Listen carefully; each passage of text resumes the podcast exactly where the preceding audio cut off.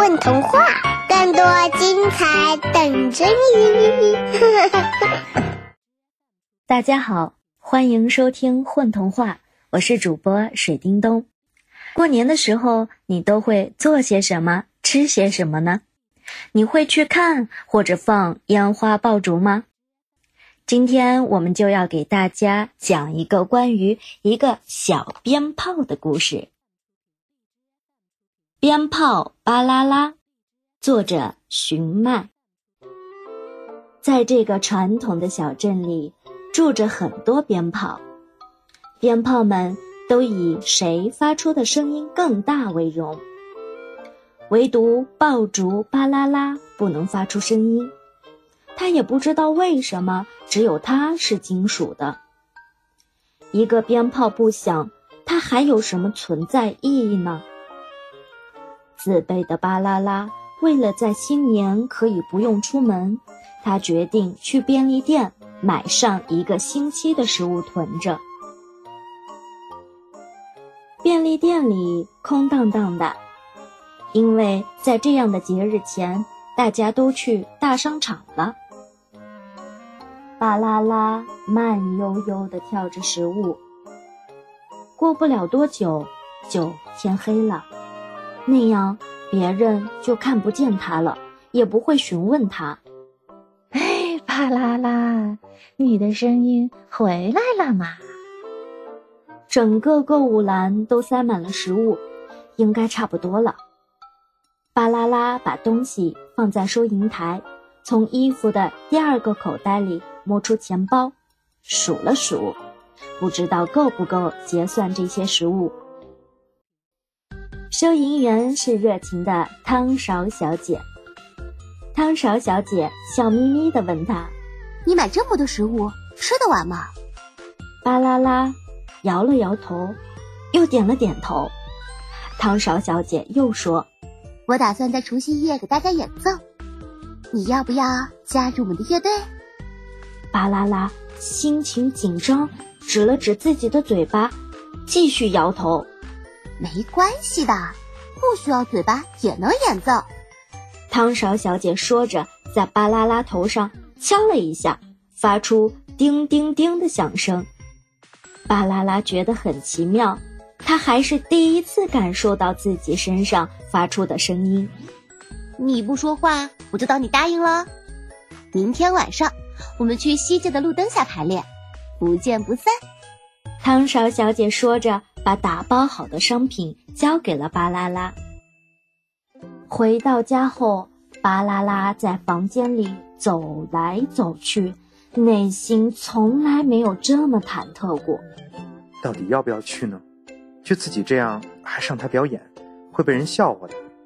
可是，都已经答应了汤勺小姐，要是我不去，她会失望的。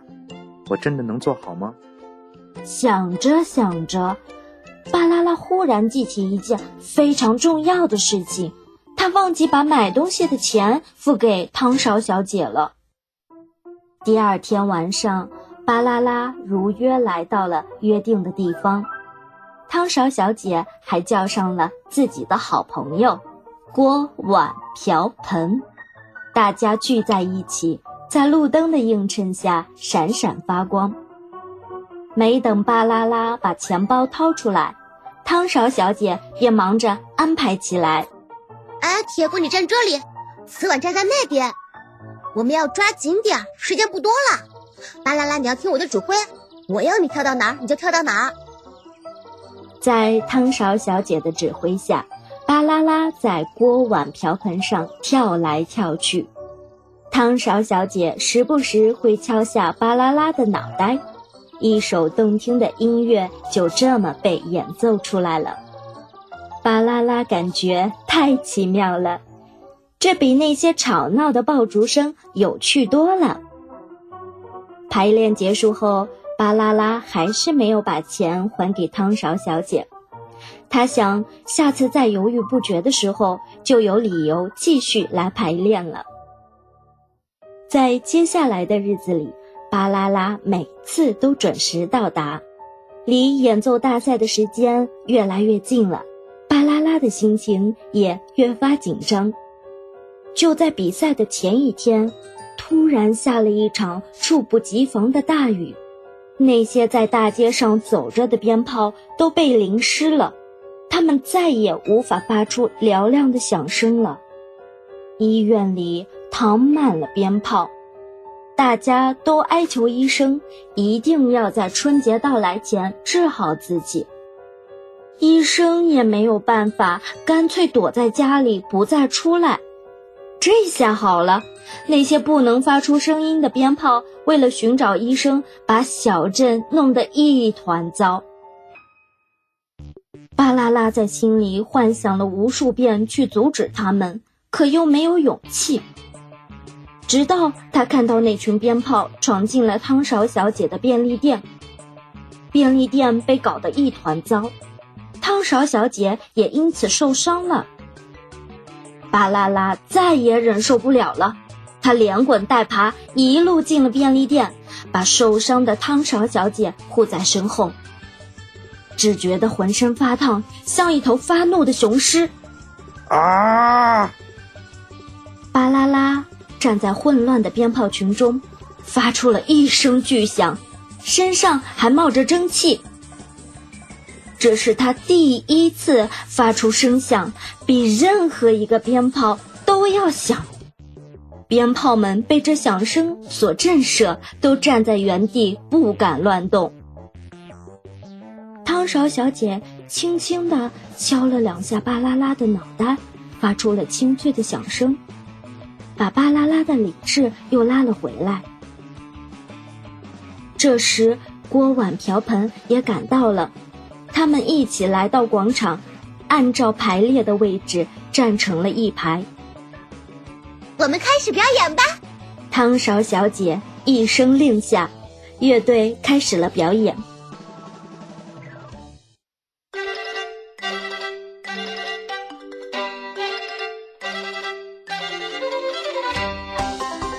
一曲又一曲动听的乐曲传遍了小镇。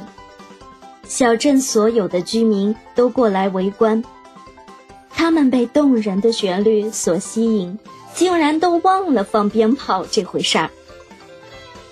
在这个除夕之夜，小镇变得比往日更宁静平和。叮，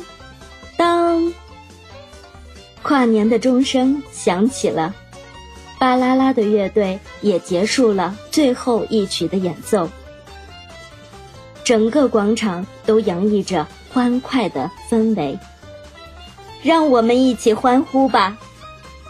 鞭炮们井然有序地发出一连串的响声，再也不像过去那样乱喊乱叫了。